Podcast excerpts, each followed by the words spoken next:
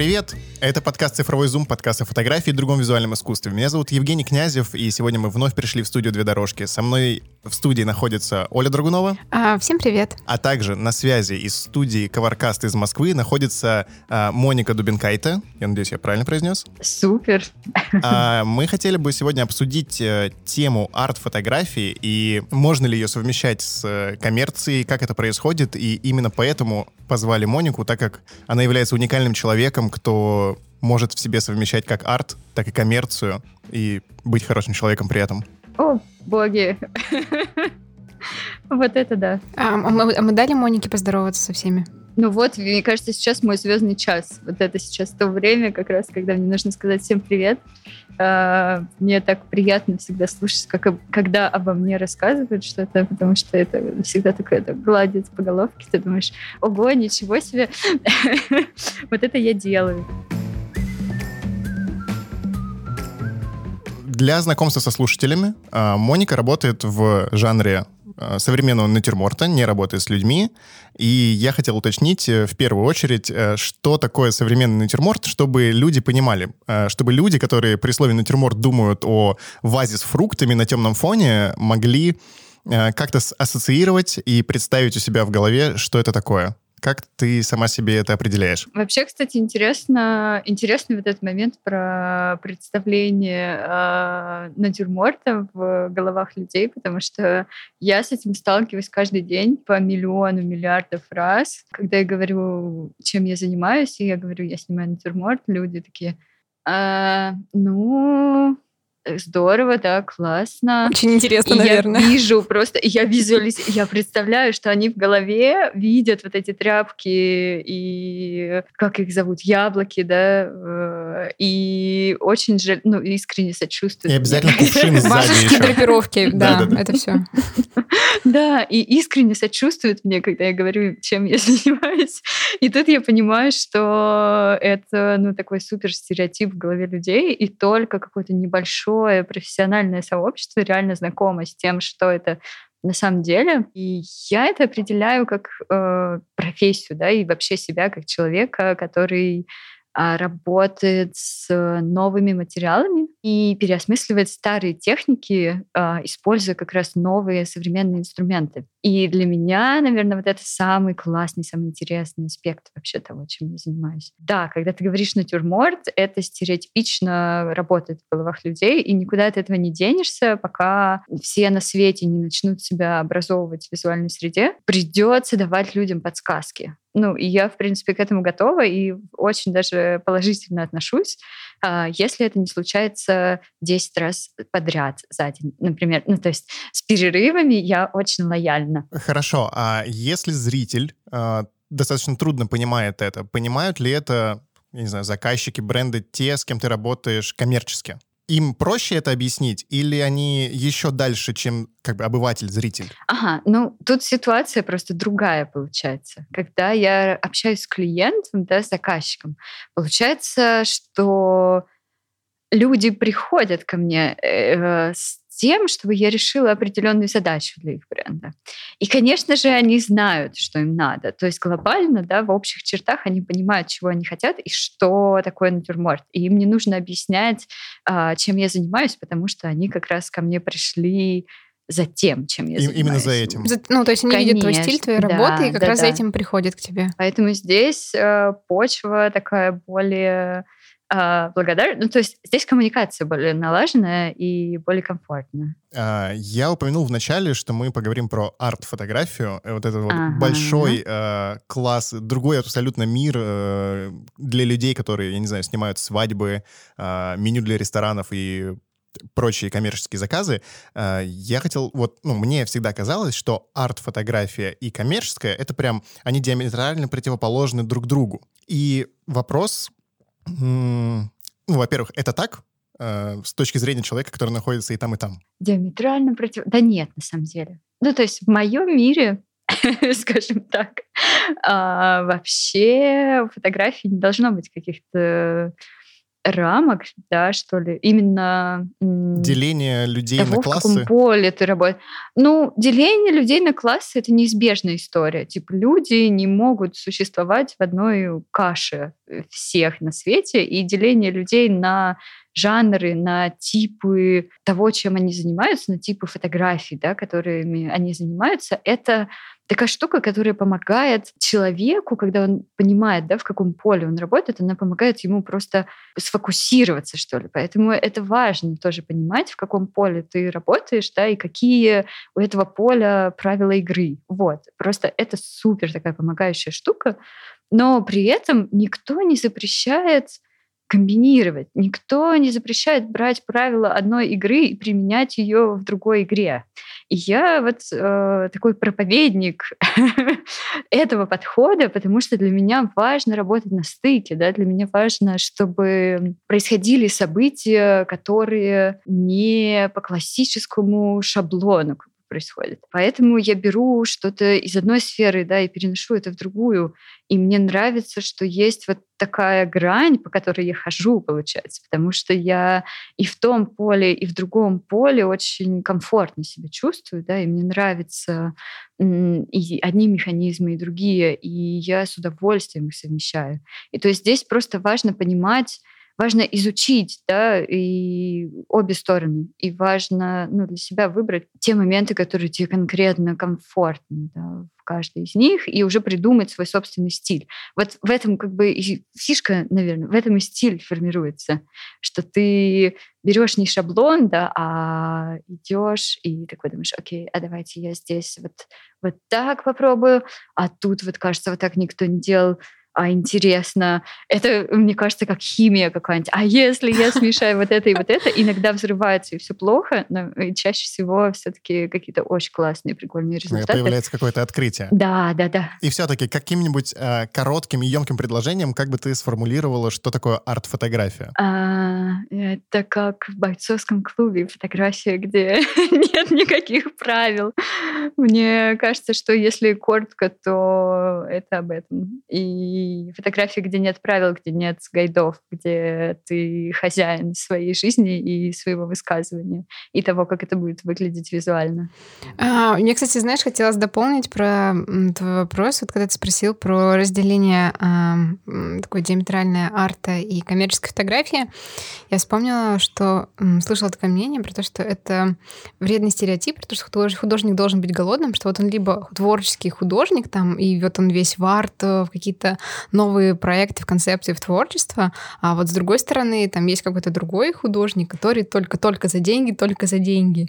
И что этот стереотип, он вредит многим людям в творческой индустрии, как раз чтобы там, ну, получать э, деньги за то, что они делают. Ты хочешь сказать то, что многие люди, которые говорят о том, что я арт, я искусство, отказываются от какой-то коммерции э, ради вот каких-то из-за своих стереотипов. А, я про то, что есть, на мой взгляд, какой-то ну, может быть, предубеждение, что э, либо искусство должно быть, ну, не, не бесплатным, но не должно делаться бесплатно, или то, что ты делаешь за деньги, что это типа не искусство. То есть такие мнения мне просто иногда встречаются, прилетают. Я понимаю, что они вредные, и что так не должно быть, и что популяризация искусства за деньги, что она должна быть как-то, ну, более понятной, логичной. То есть как будто более коммерция легитимной. это не, ну, да, не творчество, да.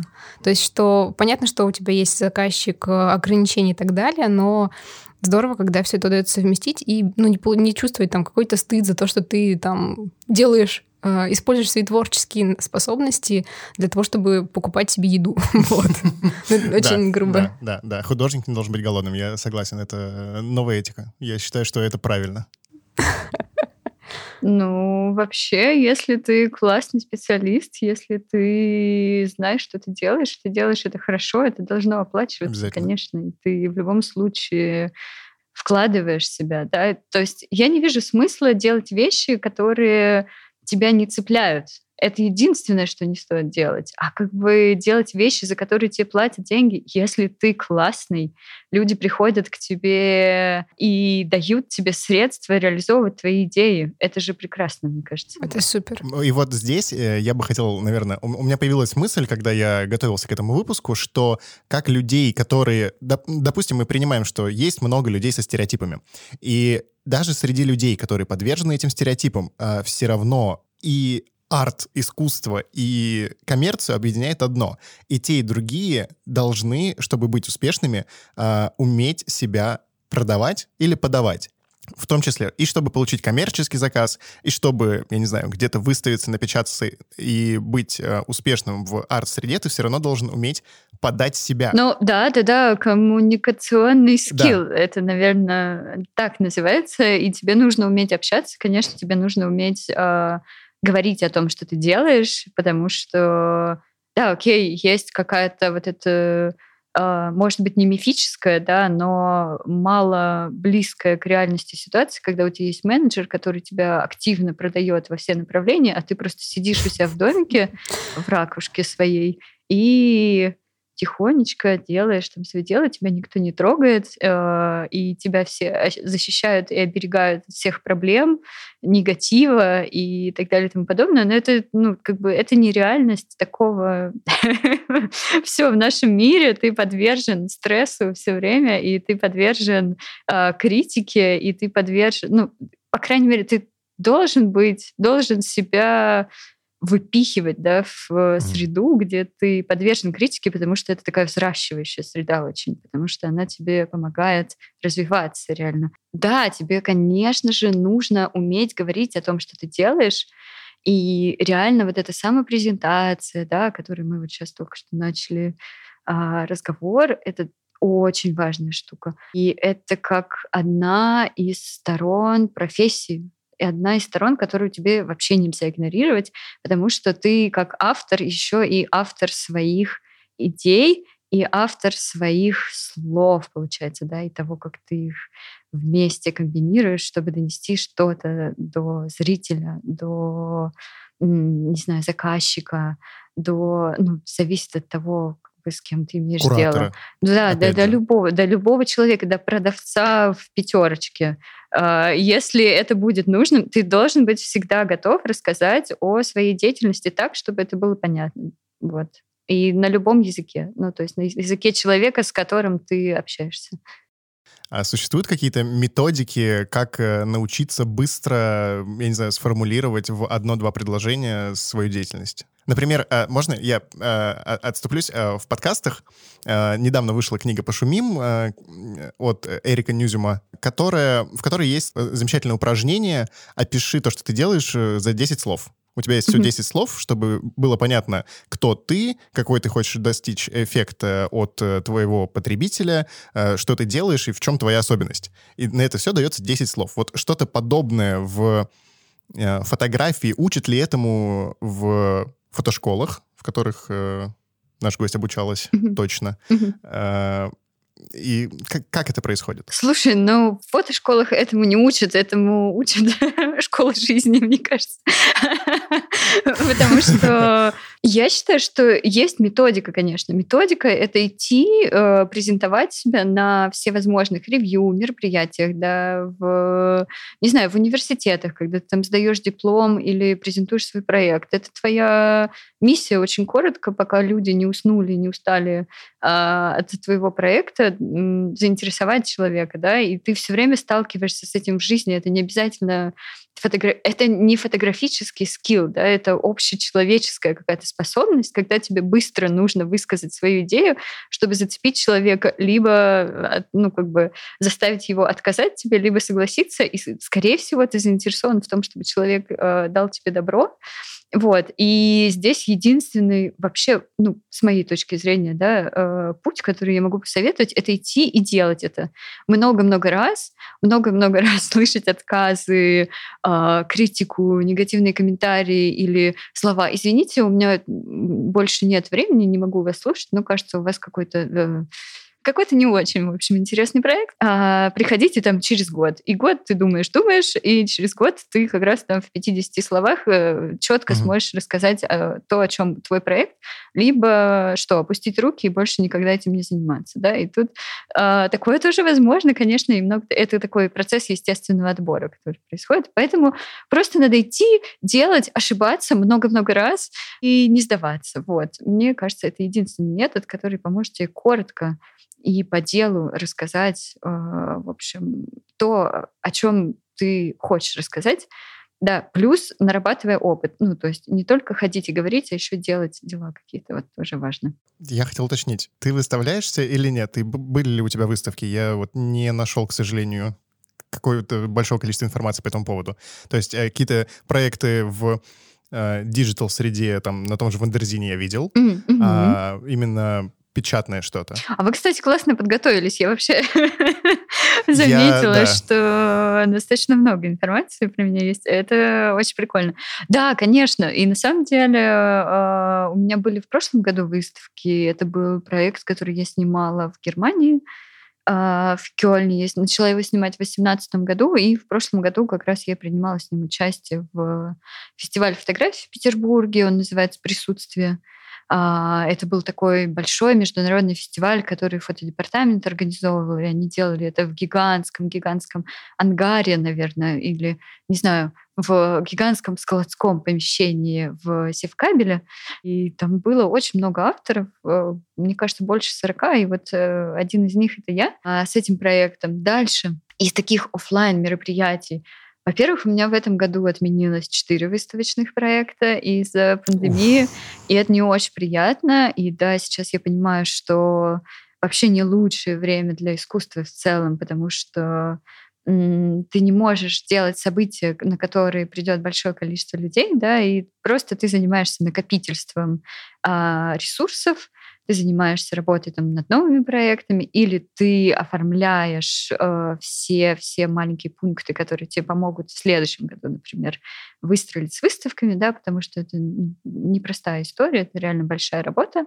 Но в начале года у меня была персональная выставка, и ее а, организовала галерея, которая меня представляет.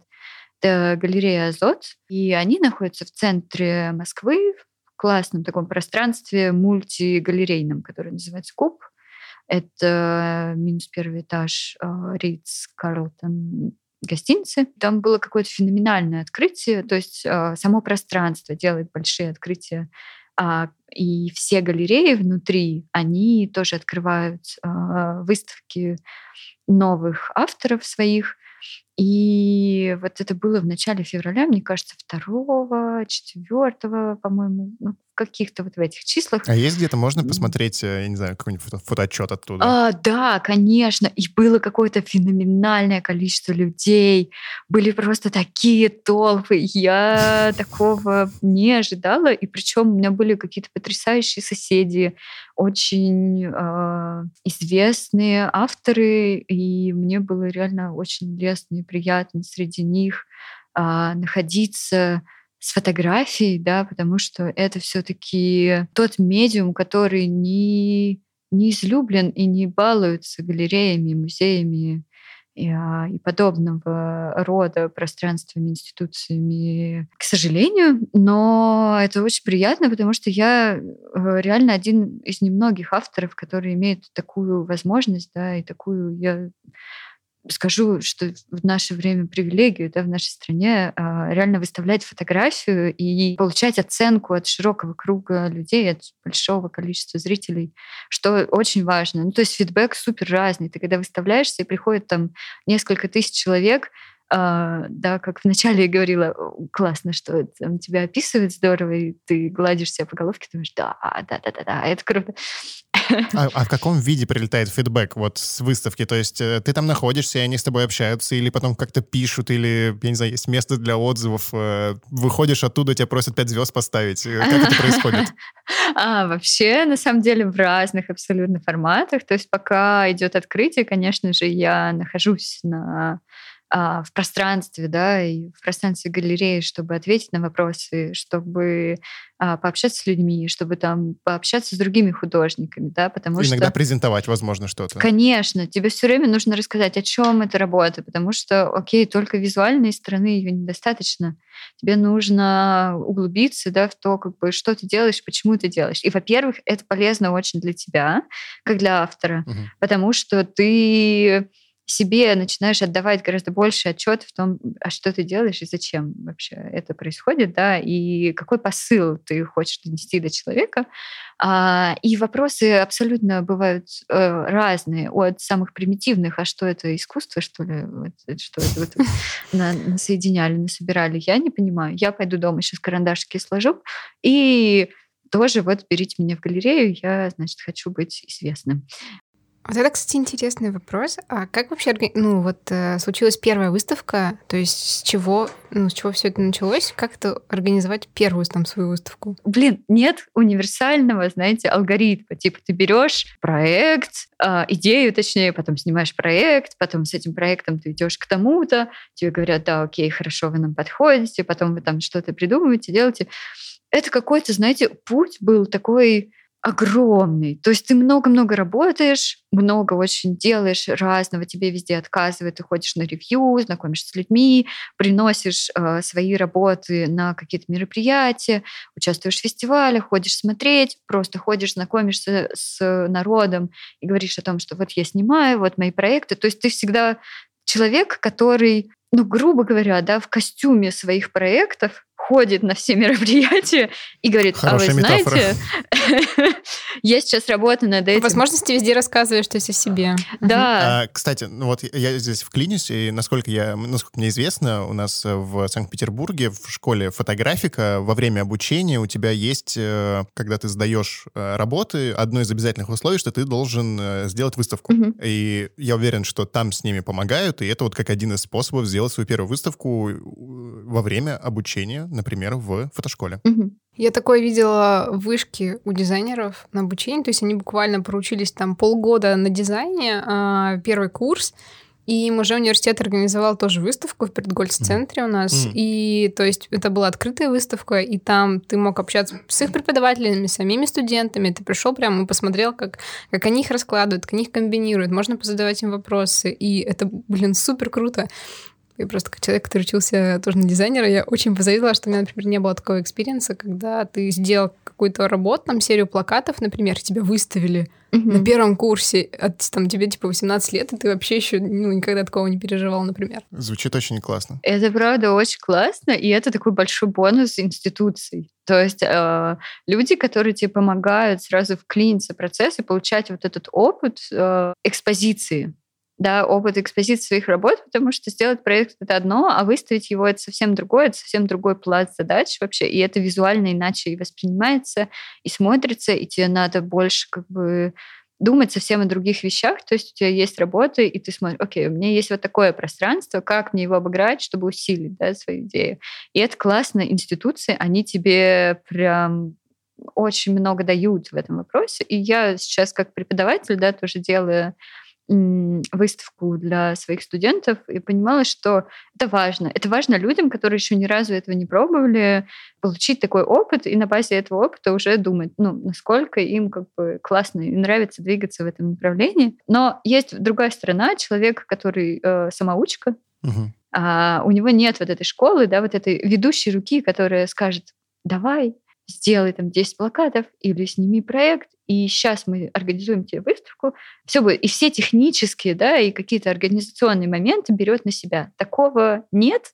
И ты сам себе все на свете. Ты сам себе и смету считаешь, и ходишь, мучаешься, договариваешься и так далее и тому подобное, и пишешь письма, и как-то, опять же, да, мы в эту самую презентацию упираемся. Ты ходишь, ходишь, ходишь, и uh-huh, uh-huh. изучаешь рынок, изучаешь то, какие есть места, где бы ты мог и что тебе нравится, да, где бы ты хотел выставиться. И это просто объем работы, он гораздо больше. И так как у тебя нет заранее наработанной вот этой базы, контактов, приходится все делать самому, и, наверное, это чуть подольше по времени. Но ну, вот это получается мой, что ли, случай, да, когда мое взаимодействие с галереей, оно все-таки началось через э, контакт вот такой, что я пришла, говорю, смотрите, пожалуйста, мой проект. Я сделала проект, но я пришла не для того, чтобы его сейчас взяли и мне сделали выставку, а, а я пришла познакомиться. Познакомиться. Мы были немного знакомы, потому что э, я когда-то давно снимала репортажи для этой галереи, и мы были знакомы. Хм. И я пришла попросить совет, потому что у меня был проект, э, как раз вот этот, который я снимала в Кёльне в Германии.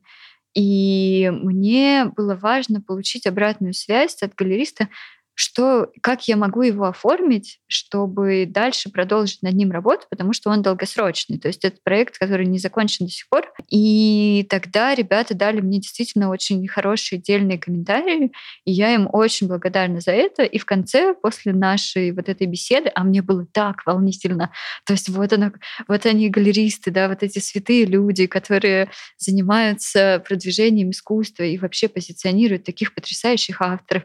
И я, человек, который там никогда этого не делал, идет. Практически ангелы какие-то спускаются с небес и показывают нам, куда и что делать. Вот, и я очень боялась задать вообще какие-то вопросы, не те вопросы. Ну, то есть не то, что какие-то, а не те вопросы. Я думала, о боже, главное не спросить чего-то лишнего. И тогда у нас состоялась какая-то потрясающая беседа, они мне очень помогли. И через два года они мне написали, Моника, мы э, смотрели за тем, что ты делаешь все это время, и приходи к нам, мы хотим с тобой работать. Вот, то есть в моем случае это произошло так. И это ну, не было ни институции, да, и не было ни каким-то а, чудом с неба. Это просто вот какая-то медитативная работа и какие-то шаги, которые ты никогда не знаешь, когда именно, да, от, от, откликнуться и каким образом. Ну вот что-то происходит, да. Слушай, все это очень интересно и круто, и у меня даже есть, наверное, жизненный такой пример. Он очень похожий, похожий по теме в том смысле, что как-то подавалась на вакансию дизайнера а, в агентство, которое мне очень хотелось попасть, и показала им свое портфолио, написала честное, справедливое письмо, что, ребят, опыта нет, но вот есть вот такое. И сказали, что, Желание слушай, все круто, да? А, все круто, мы будем за тобой следить, мол, сейчас мы не можем тебя взять, потому что у нас как бы задачи требуют более высокого уровня, но мы будем типа фолловить тебя, они действительно меня зафолловили, и будем следить за твоим бихансом, а, и если что, то как бы просто напишем тебе позже. Я такая сказала, да, круто, ребята. А, это к тому, что действительно можно просто выходить на контакт с тем, с теми ну, людьми или местами, которые тебе интересны, и которые потенциально можно как-то пообщаться, может быть, не про выставку, а просто пообщаться, и никогда не знаешь, к чему это приведет. Вот да, это, мне да, кажется, да. Пример правда. с галереей просто очень крутой. Так они тебе в итоге написали? Нет, но я и перестала работать в этом направлении. А. Ну, типа, я ушла Не в другую успели. Да. А, Моника, хотелось тебя спросить еще. Можешь рассказать, пожалуйста, какими проектами ты сейчас занимаешься, что у тебя сейчас в разработке? Расскажи что-нибудь интересное, пожалуйста. Вообще классно у меня все поменялось за последнее время, потому что я вроде как-то занималась только фотографией, фотографией, фотографией, и в какой-то момент ты, когда получаешь достаточное количество опыта, насмотренности, знаний, а тебе становится скучновато это все делать, потому что ну, это превращается в рутину, да. А, я безумно люблю то, чем я занимаюсь. У меня, не знаю, это большая удача, когда ты можешь каждый день признаваться в любви своему делу абсолютно искренне. И со мной это происходит. Но всегда хочется каких-то изменений, да, каких-то именно качественных изменений того, что я делаю. И для меня, наверное, этот год — это такой год а, коллабораций, потому что я глобально понимаю, что за, за коллаборациями а, будущее, и что ты как классный специалист можешь все делать самостоятельно, а, и там, не знаю, свет поставить, и это сделать, и нарисовать еще что-то, и еще заверстать там, сделать чуть-чуть дизайн, и потом, я не знаю, слепить макет, и потом еще что-то, и так далее, и тому подобное. И Но... рекламу сам запустить. Да, да, да, все просто. что угодно вообще. Ты можешь, типа, сам, ты молодец, человек хороший, не дурак. вот, но... но вместе всегда будет продуктивнее. Да, конечно. И плюс еще это как-то более более объемно, более качественно. То есть самостоятельно ты никогда так классно не сделаешь. Какой бы ты ни был крутой, но, в общем, в какой-то момент ты понимаешь, что один ты как бы супер каши не сваришь вкуснейший. Вот. И, значит, тут пришло время взаимодействий а, совершенно разных. И сейчас, да, это какие-то международные проекты, с которыми я работаю, что очень приятно. А, это проект, который а, мы сделали вообще буквально две недели назад, неделю назад, совсем недавно. А, это большая коллаборация, которую мы запустили с э, ребятами с брендом Rich. И они, интересно, пришли к нам, как художникам. Они собрали нескольких художников вместе, троих, чтобы мы сделали коллаборацию. И мне кажется, это такая для России вообще какая-то несвойственная история. Ну, как? Это новый, новый формат, в котором можно работать, когда к тебе приходит бренд и говорит, давайте мы сделаем авторскую коллаборацию да, э, с, с вами. И здесь начинается опять то, о чем я говорила ранее, когда тебе дают ресурс на то, чтобы вы э, реализовали какую-то совместную идею. Да? И это было реально очень интересно, потому что я как фотограф э, и художница, да, которая работает и с тем, и с тем направлением, да, и с коммерцией, и с искусством, я понимала, какие мне важны штуки э, взять во внимание для того, чтобы сделать проект, который в формате вин-вин, да, когда выигрывают все, когда всем хорошо, когда всем здорово. И тут я понимала, что, окей, с точки зрения маркетинга, да, мне нужно изучить бренд, мне нужно понять, какие у него есть особенности, какие есть нюансы. А с точки зрения художника мне нужно переработать эту информацию и понять, как я ее могу адаптировать и как я могу сделать а, какие-то реализовать свои амбиции, да, творческие. Давай, э, расскажи, пожалуйста, а в чем была идея, в чем вообще посыл э, вот этой работы, проекта вашего? Можешь ли ты рассказывать, если можно сейчас об этом рассказать? А, да, конечно, мы запустили уже проект, все это обнародовано. И все как бы отлично работает, запущено. Идея была в том, чтобы передать какие-то наши персональные а, жизненные моменты, которые нас вдохновляют на создание. Интересно, вот э, ты рассказала про то, что ты изучила все, что узнала про бренд, их концепцию, там их там стиль. То есть мы знаем, что из исходных данных еще есть три художника, которых э, они собрали. А, да, да, да. Нас было трое. Трое людей, которые над этим работали. И вот одна из задач была да, в том, что, окей, когда к тебе к одному приходит проект, ты такой, да, сейчас я все сделаю, ну, и все, ты никому ничего не должен, только сам с собой работаешь. А здесь была история в том, чтобы а, поработать вместе и не задавить да, друг друга тем, что а, вы такие самодостаточные авторы и все знаете, как должно работать, а повзаимодействовать да, и друг другу дать вот эту платформу, вот эту почву для того, чтобы создавать действительно. И в этом вообще самый кайф. То есть я за глобальные коллаборации, да, и за то, чтобы люди из разных медиа а, делали что-то вместе, потому что это очень сильно обогащает, это очень сильно обогащает и индустрию, да, и ну, я за это благодарна очень проекту, за то, что появилась такая возможность повзаимодействовать, и мы все выделили на это время.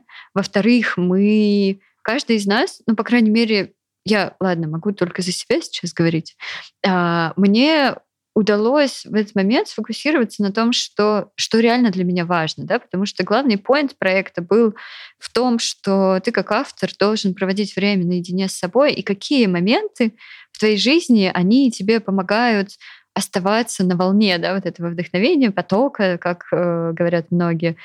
И здесь я как раз думала о том, что ого, это же здорово, а что для меня действительно важно, да, какие штуки у меня есть дома, какие у меня есть ритуалы, которые мне помогают э, держать руку на пульсе как бы своих идей. При условии того, что, насколько я слышал, э, ты собираешь предметы, и мне очень понравилась фраза, ты сказала то, что ты живешь с ними несколько дней, э, как бы, ну вот, прям с предметами дома, смотришь, как на них там падает свет, как они взаимодействуют друг с другом, кажется. Вот, мы как раз-таки нашли проект, э, я сейчас на него смотрю.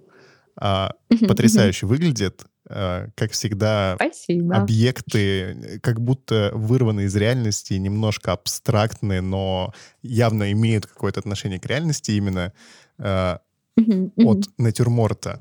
Вот. А мы можем упомянуть а, других э, авторов, которые участвовали здесь? Конечно, конечно, да, да, да. Я думаю, что это будет всем приятно очень.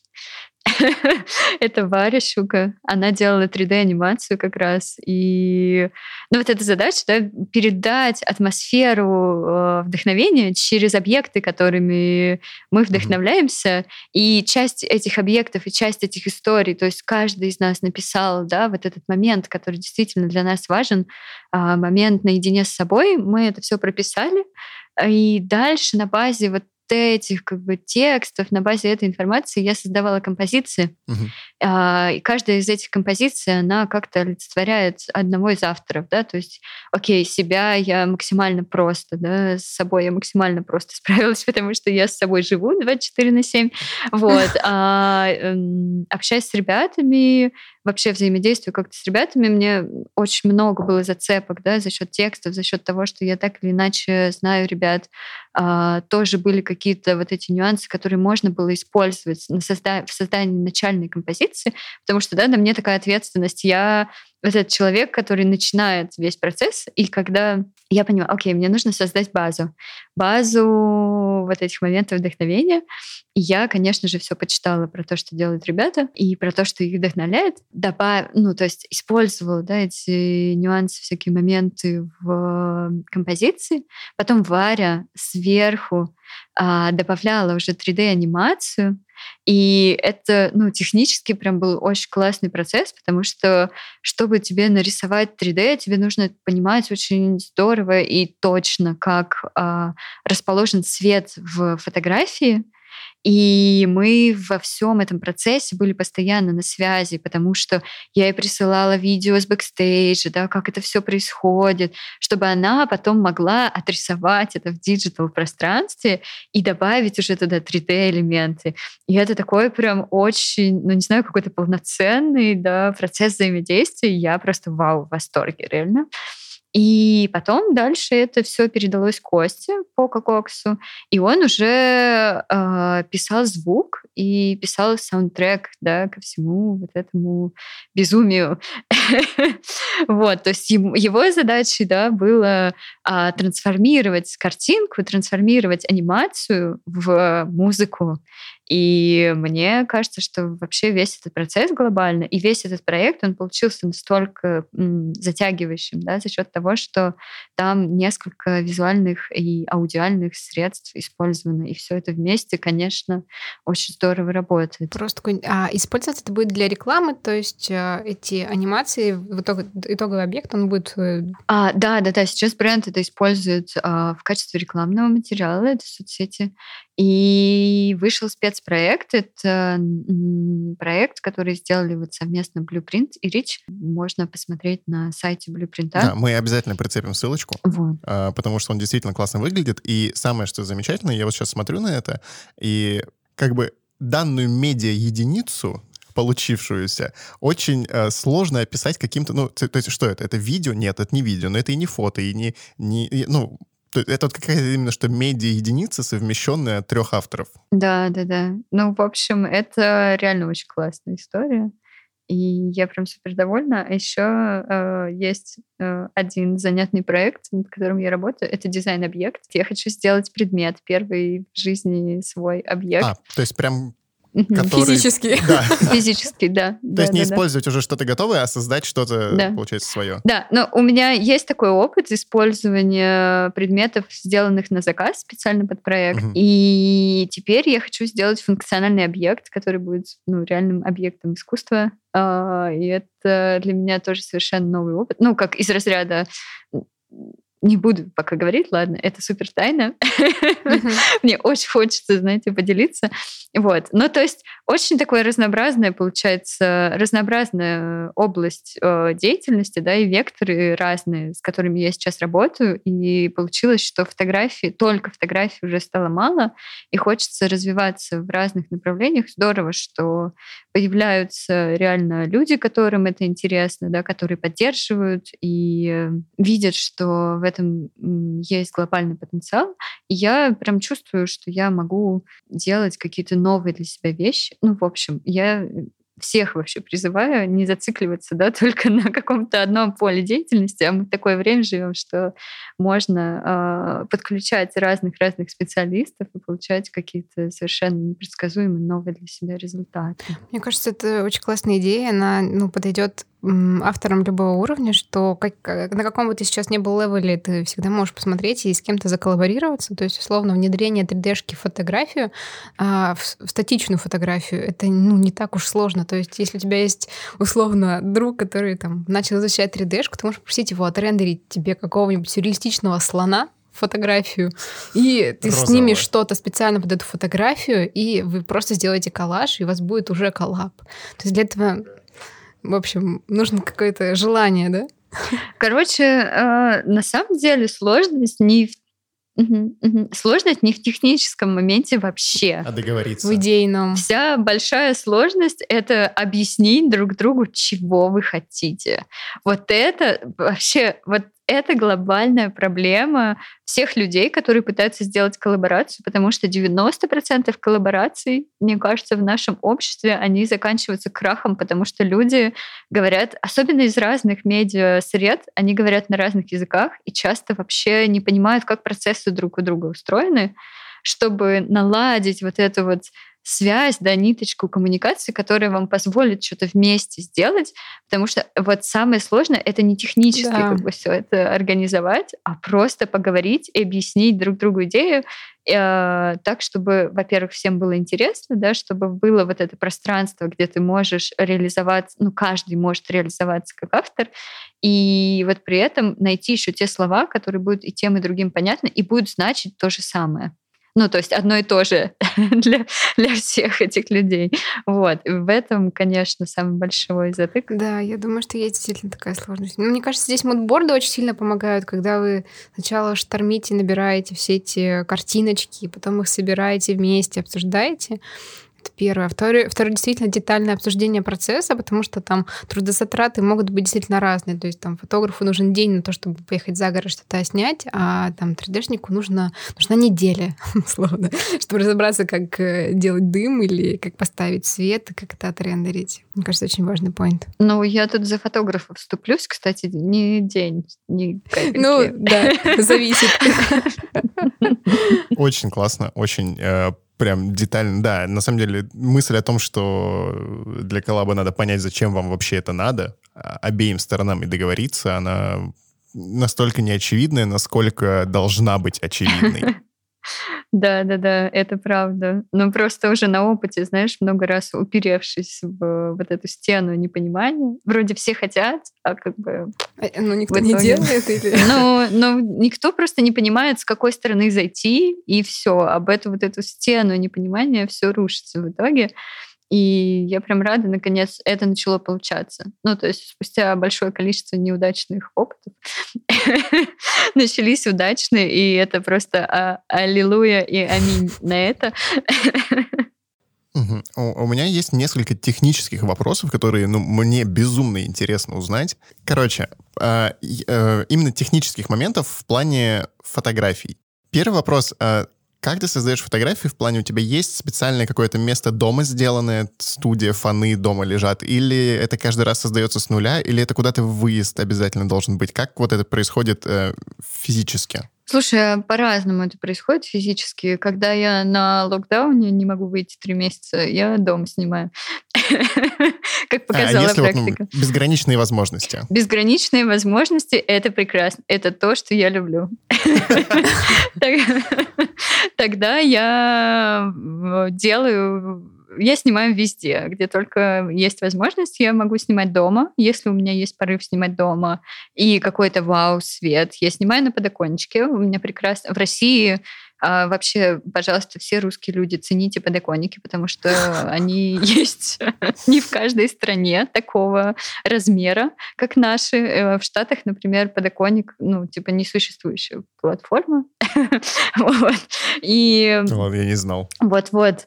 Так что, пожалуйста, все обратите внимание.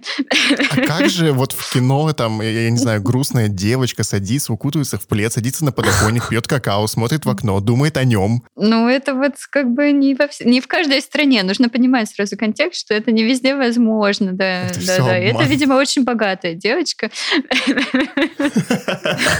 Ну, да, если это не дом, то я езжу в студии, конечно. Есть э, места, в которых мне удобно снимать, где нет никаких интерьеров и все технически комфортно да, для того, чтобы построить сцену, потому что я все-таки специализируюсь на том, чтобы э, создавать с нуля те сюжеты, которые для меня важны, нужны, актуальны и т.д. А, вот, либо это съемки на локациях, да, то есть когда я работаю с журналами, например, с какими-то брендами, у меня часто бывает задача а, про съемку на локации, и самой мне иногда интересно снимать на локации. Например, э, датский проект. Я делала проект для журнала «Синдром». Они про дизайн, а, и у них была задача, был, каждый новый номер они посвящают определенному цвету, и в этом сезоне у них был салатовый, и они мне дали как бы вообще карт-бланш делать, что хочешь на тему салатового, дали мне несколько а, статей, да, которые мне могут помочь что-то придумать, но в итоге я снимала свой собственный проект, и я летала на Бали. Я снимала на Бали на улицах, а, в разных городах, снимала про ритуалы и про то, как люди наделяют объекты сверхсилой, сверхспособностями какими-то, как амулетами, вот как голубь Виталий, да, в редакции. То есть, э, ну, мне интересна сейчас глобально эта тема, да, тема того, как э, реально вещам присваиваются какие-то суперсвойства, суперспособности, как э, предметы супергерои, да. И я вот с этой темой в рамках того, что все, все мои карточки должны быть салатового цвета, да, все должно быть про этот цвет, я снимала на улицах, в полях, в каких-то вообще безумных огородах, напрашивалась к людям в гости, можно, пожалуйста, в гости к вам. Слава богу, в Азии очень хорошо на это реагируют, и все очень радушно тебя принимают, особенно когда ты интересуешься культурой места, а не просто туристически, сковыря, ковыряя пальцем в носу, а, говоришь, о, а что тут у вас э, происходит. Вот, они очень благодарны за это и очень здорово делятся информацией. Поэтому для меня вообще абсолютно не важно, где работать. Главное прощупать да, среду и понять, какие у нее особенности, какие у нее есть а, выгодные, так скажем, стороны. Угу. И этим умело воспользоваться. Вот. Оля, где тебе комфортнее всего фотографировать? Я, я не знаю, хороший вопрос. А, мне комфортнее всего это в одиночестве делать, а вот где, действительно, наверное, не важно. Дома, на улице, не важно. Но одной? Ну, в идеале, да. Ну, то есть ну, просто мне, например, спокойнее исследовать пространство или предметы, когда никто не смотрит за тем, как я это исследую, как я хожу, туплю по углам, трогаю, смотрю, там, не знаю. А, вот.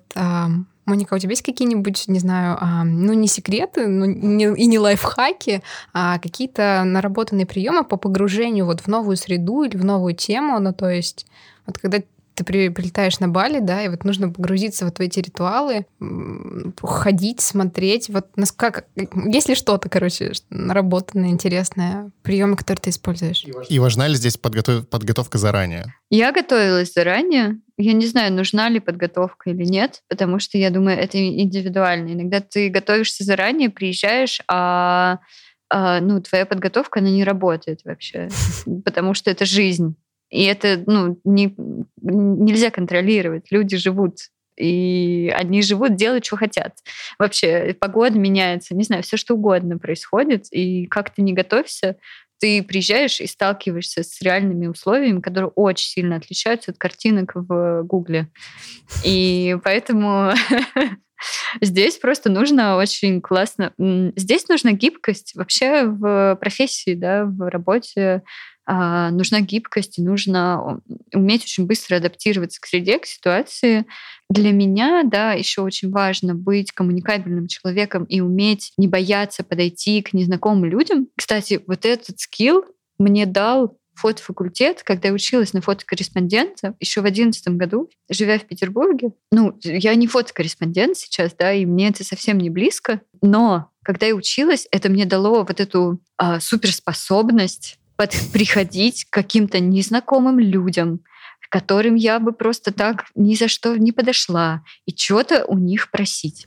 Что-то просить, что-то спрашивать, задавать какие-то вопросы, да, а, не боясь того, что тебя куда-то отправят или что тебя не так поймут. Ну, то есть это не важно. У тебя есть какая-то миссия, и ты думаешь, окей, моя задача изучить там а, культуру, да, и быт вообще местных жителей Бали. И все. И ты выходишь на улицу, и у тебя нет преград. Вот если у тебя реально нет преград, в первую очередь психологических, да, что, ой, а как я тут сейчас внедрюсь в пространство, ой, а тут калитка, а наверное, мне не стоит этого делать. Вот если вот эти сомнения как бы в тебе не возникают, то все классно будет, все получится. И главное, очень ну, чутким быть к процессам, к пространству. И... Калитка такой очень э, простой барьер. Это как будто надо перейти дорогу туда. Очень метафоричный, между прочим, сказано про калитку. Да, ну вот. И тут просто надо быть гибким и ничего не бояться. Вот я считаю, это единственная наработка, которая универсально работает работает. Она очень абстрактно звучит, но в целом, если повторять периодически, то, мне кажется, каждая ситуация, она применима своим особенным образом. Да, мы выяснили сегодня, что важны soft skills, важно уметь общаться и коммуницировать с людьми и не бояться быть открытым. А, смотри, я достаточно много стал э, снимать э, такой прям коммерции-коммерции, которую никто не любит. Э, не, не свадьбы, конечно, э, все еще не свадьбы, но всегда хотел вот немножко в арт. Я планирую даже э, попробоваться в фотографику в следующем году. И как бы я снимаю, получается, и то, и другое. Я пытаюсь и в, вот в художество тоже. Но как будто бы мне немного страшно что это как будто совсем-совсем-совсем все другое, и вот как мне избавиться от этого страха? Ну, это, наверное, с психологом надо общаться вообще. Потому что я не знаю, как избавиться от этого страха. Ну да, все другое, но это ж ничего страшного. И просто вдогонку был вопрос, бывает ли такое, что вот, э, я не знаю, выставляются коммерческие фотографии, как, как искусство, как я не сталкивалась с таким. Обидно стало. Что выставляются коммерческие фотографии, потому что я сейчас объясню, как бы, почему это происходит. Это абсолютно логично, потому что коммерческие задачи, э, коммерческие фотографии, да, они под коммерческую задачу делаются, и у тебя есть определенный гайд, да, и определенный договор, для чего ты это делаешь. И ты делаешь это часто для использования в каком-то узком сегменте, там, digital е, или ты делаешь баннер, или ты делаешь, ну, что-то. И у тебя это все прописано, да, сколько действуют права там на изображение и так далее и тому подобное. То есть вот эти все нюансы и какое-то дополнительное использование, это там extra cost всегда. И какие-то коммерческие проекты, да, они, ну, понятно, сделаны под определенную задачу, не под выставку. Есть а, гильдия рекламных фотографов. Я думаю, что вы слышали. Гильдия прям? Она официально так называется или? Да, да, да, да, да, конечно. Это существующее сообщество рекламных фотографов, и они проводят э, такие, я не знаю, можно ли это назвать биеннале, но, в общем, такие большие мероприятия, где выставки, где какие-то мастер-классы и так далее и тому подобное. И там вот коммерческие проекты выставляются. Но как бы это не тот формат, я думаю, о котором ты сейчас говоришь, да, потому что все-таки в арт-среде а, важен... Я в теории спрашивал, я как бы не пытаюсь выставить фотографию со свадьбы в манеже в Питере, я, я спросил чисто теоретически, мне просто интересно. Ну вот э, зависит от того, как бы, что ты хочешь, но глобально нет. Нет, конечно, нет, потому что тут важен твой э, персональный да, месседж, твой посыл. В коммерческой фотографии у вас еще команда там в 50 человек часто. А как художник ты работаешь все-таки меньшим количеством, да, ты привлекаешь людей, но тем не менее art direction, освещение, там, бла-бла-бла, все вот это, это, ну, как бы твоя миссия, твоя ответственность, да, и главное, вот это описание идеи, проекта, оно совершенно персональное, без налета каких-то извне еще рамок. Э, реально разные поля, и поэтому коммерческая фотография в среду искусства впихивается, знаешь, только в случае, если какие-то рекламные приемы взяты намеренно да, для того, чтобы подчеркнуть... Донести э, какую-то идею, смысл, понятно. Да, да, да, да. Угу. А, можешь повторить свой вопрос? Ты что-то сказал вот про то, что страшно, а что именно? Про пробовать арт?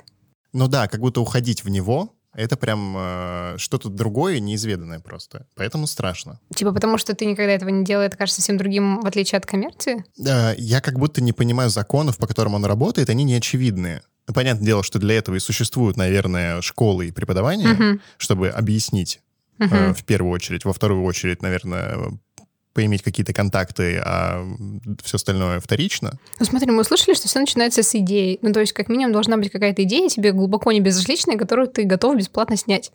Ну, то есть, условно, меня бы наверняка зацепила какая-нибудь идея про, возможно, не про неравноправие, возможно, какая-то феминистическая идея.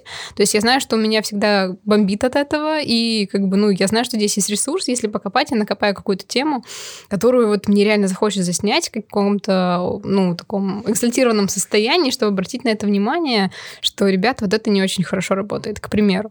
Или у меня есть еще одна цепляющая тема, связанная с родиной, с Сибирью, с тем, как там mm. все довольно печально правильно. Понимаю тебя. Да, и вот какой-то есть вот какие-то такие вещи, ну, и которые идейно можно развить, вытащить и найти референсы, описать концептуально, ну, то есть визуально представить, что ты хочешь сделать там, ну, какую-то серию. И вот я бы, наверное, с этого начала. Если у меня есть такая идея, и я знаю, зачем я ее делаю, то есть хочу ее сделать с конкретным посылом, то я бы так и начала ее делать. А, вот, я еще, знаете, сейчас услышала это все и поняла, в чем может быть проблема глобально. Когда ты хочешь уйти в арт-фотографию, а тебе говорят, тебе нужна идея, подумай глобально там про русскую идентичность, про проблемы в Сибири, не знаю, про что угодно. И ты начинаешь думать, думаешь, о, нет, это слишком сложно, я, в общем, не готов или не готова. Все, я не понимаю, что делать, сейчас, окей, ладно, сделаю research, а потом, и ты начинаешь зарываться, и потом думаешь, о боже, пять лет работать над этим проектом, нет, извините, я не арт-фотограф совсем, пока. Про гибкость, да, это опять все про гибкость, про то, что путей вообще очень много. Ты можешь начать с того, что тебя просто цепляет, не вдаваясь в подробности, почему это происходит. Ты можешь начать делать просто то, что тебе нравится интуитивно, типа то, что изнутри идет, и это может быть просто какая-нибудь эстетическая маленькая штучка, которую видишь там только ты, и на ней вообще строить весь нарратив просто из визуальности. Типа я обожаю синий цвет, и все, что я буду делать, будет супер синее и постоянно, я буду там снимать это синее, а потом посмотрим. Можно не давать себе как бы установку, что все, я сейчас заложник там э, темы русской идентичности на пять лет, и труба, ребята, я как бы не справляюсь. Про чистый цвет я хочу напомнить нашим слушателям, ну, вернее, сказать нашим слушателям, они не знают, напомнить себе и Монике, что Насколько я помню, в фотофакультете у тебя выпускная работа была про красный цвет как раз-таки. Откуда ты знаешь? Я готовился. Я готовился. Вот. А, нет, я хотел рассказать, кстати, свою историю про тот момент, когда я такой, блин, надо в арт, я очень хочу в арт. Мы были э, с моей девушкой в стрит-арт-музее в Санкт-Петербурге. Музей стрит-арта, я не помню, как он правильно называется. Да, да, я знаю. И из-за того, что началась пандемия, многие художники не смогли приехать и сделать э, ежегодную полугодовую экспозицию, они выкручивались, видимо, как могли, и у них был зал э, со столами где-то в глубине этого завода, где лежали фотокниги, кажется, студентов из ПБГУ, это были прям фотокниги отпечатанные. И некоторые были даже прям, ну, с реально очень классными идеями. Там, например, одна девушка сидела а, в интернете в открытых камерах видеонаблюдения и искала одиноких людей на них. И это выглядит, это все и собрано хорошо, и сделано в видео, и как бы идея понятна про одиночество, когда за тобой наблюдают, современный мир, все всех видят. Но там была фотокнига, ну, Зин, я не знаю, как это правильно назвать, она была очень маленькая, тоненькая, про поход человека в библиотеку. Буквально, типа, я иду в библиотеку. Вот библиотека, вот фотография книг. Ой, здесь рядом со мной сидел мужчина. Ой, он пришел туда, почитал вот эту книгу, посмеялся, ушел. Вот так я сходил в библиотеку. Я такой, вау, то есть тебе вообще не нужна глобальная идея про русскую идентичность. Ты можешь начать с похода в библиотеку и напечатать это. И это выглядит как бы сами фотографии, они как будто выглядят, ну, я был в библиотеке. Но когда это собрано в книгу, в, пусть очень маленькую, тоненькую, но там есть текст, там есть какая-то верстка, она... Ну, это проделанная работа, да. Фотографии да, как-то да. продуманно сочетаются, она, да, уже... Это выглядит как вот объект. А, это выглядит объект как искусство. законченный очень, и ты такой, блин, хочу так же. Я, я поняла, что я снимала автопроект, когда ездила в офис на работу. Да. Я же хожу ты- по одним и тем же местам, я фотографирую одни и те же места, просто по-разному, в разное время суток. Будет свободное время, собери... э, 20 вариантов фотографий офисной лестницы в доме. Тогда, она каждый раз для тебя разная. Это реально супер. Я обожаю один из таких примеров. Я обожаю Эрика Кессельса. И его э, книга, она совершенно бесполезна. Розовые страницы, э, фотографии там на каждой восьмой только есть. Она называется э, Read Naked. Типа, и там фотки людей, которые читают голыми. Просто. н- И все. И это, ну, идеально. И та компания, которую он провел там у себя в соцсетях, он просил людей прислать ему фотографии, как они читают голыми. И потом он сделал из этого книгу. То есть любая вообще маленькая идейка, она может быть э, очень классно реализована. И я обожаю юмор, я обожаю вот такие штуки, которые тебя немножко... Блин, Я это в восторге. Прекрасно. Это прекрасно, да. Это, это, по мне кажется, это квинтэссенция какой-то постеронии в э, создании фотокниг. Вот, вот. И да, поэтому я вообще советую как бы не заморачиваться. Сильно и, в общем, шутить побольше и вообще как-то порасслабленней быть, и все нормально.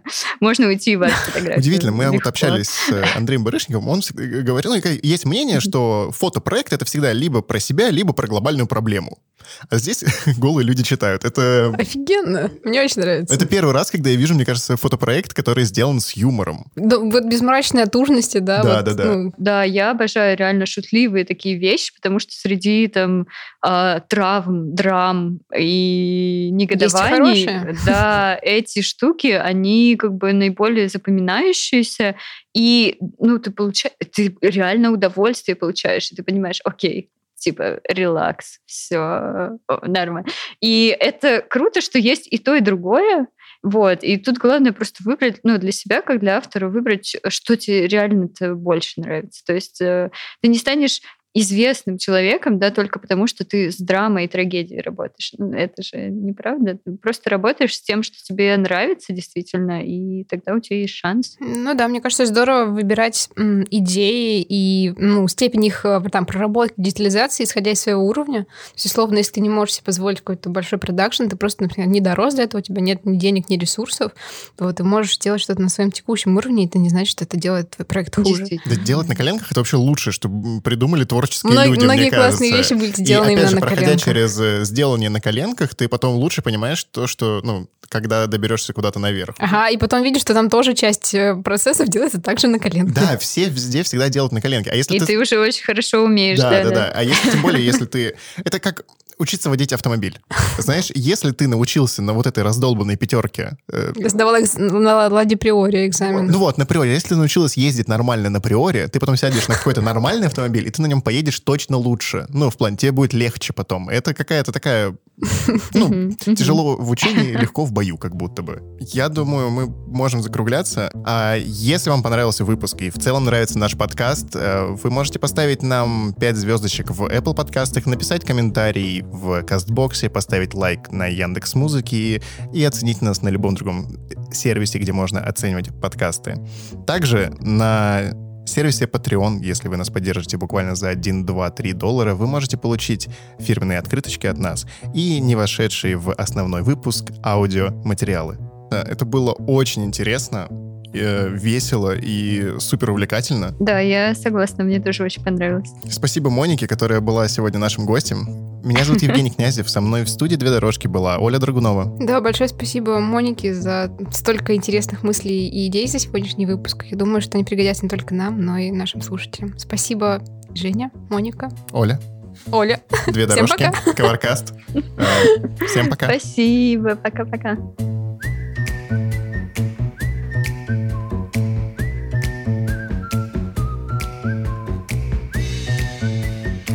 Вот, да, точно. Я, я не спросил. Э, самый важный вопрос. Э, минутка технодроча. На что снимаешь?